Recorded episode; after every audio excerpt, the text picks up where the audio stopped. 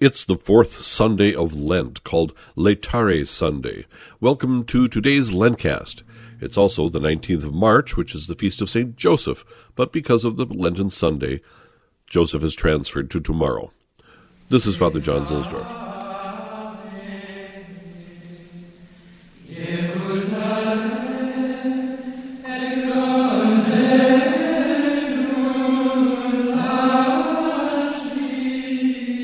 The Roman station today is Santa Croce in Gerusalemme, because it's at quite a distance from other churches, including Saint John Lateran.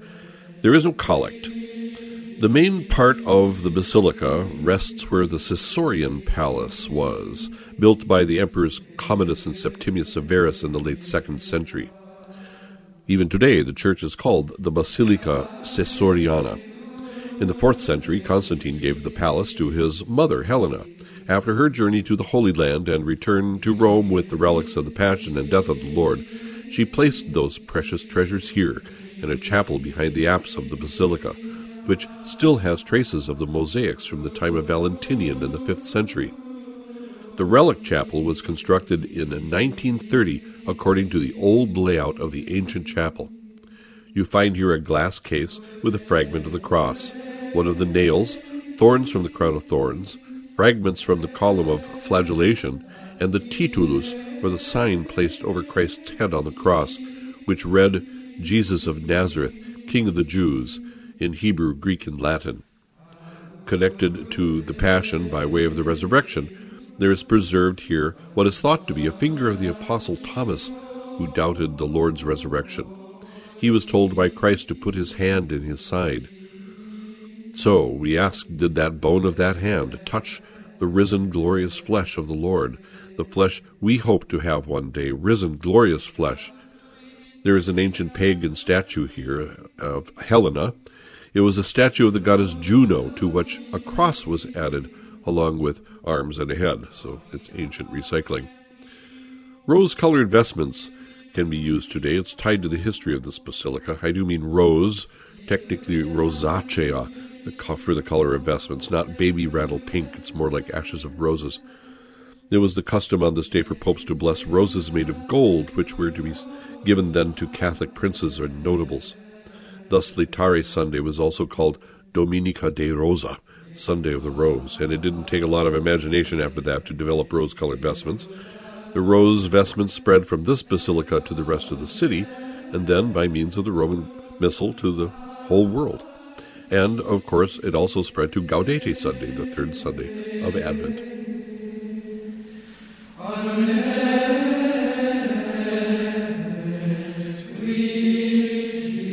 From Toward Easter by Father Patrick Troadec.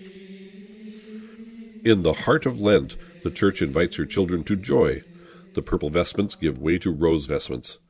Even as they weep for their sins, even as the time of the Passion draws near, when we will see Jesus humiliated, mocked, despised, the Church has Christians sing on this Sunday, Rejoice, O Jerusalem! Exult with joy, you that have been in sorrow. The joy of today may seem out of place, yet it is very legitimate because it has an effect of the increase of charity in us. As Saint Thomas Aquinas explains, the supernatural virtue of charity has for interior fruit both peace and joy. By our Lenten efforts, we have weakened the old man in us and developed our union with God. That of itself is already a source of joy.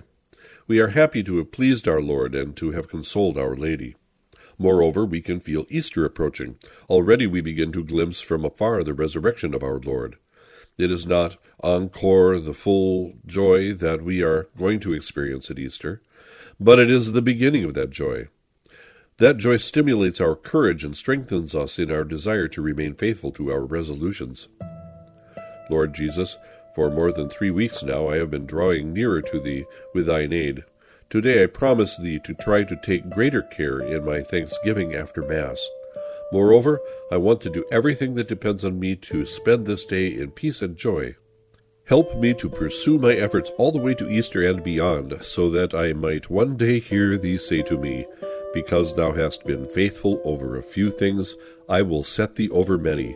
Enter into the joy of Thy Master.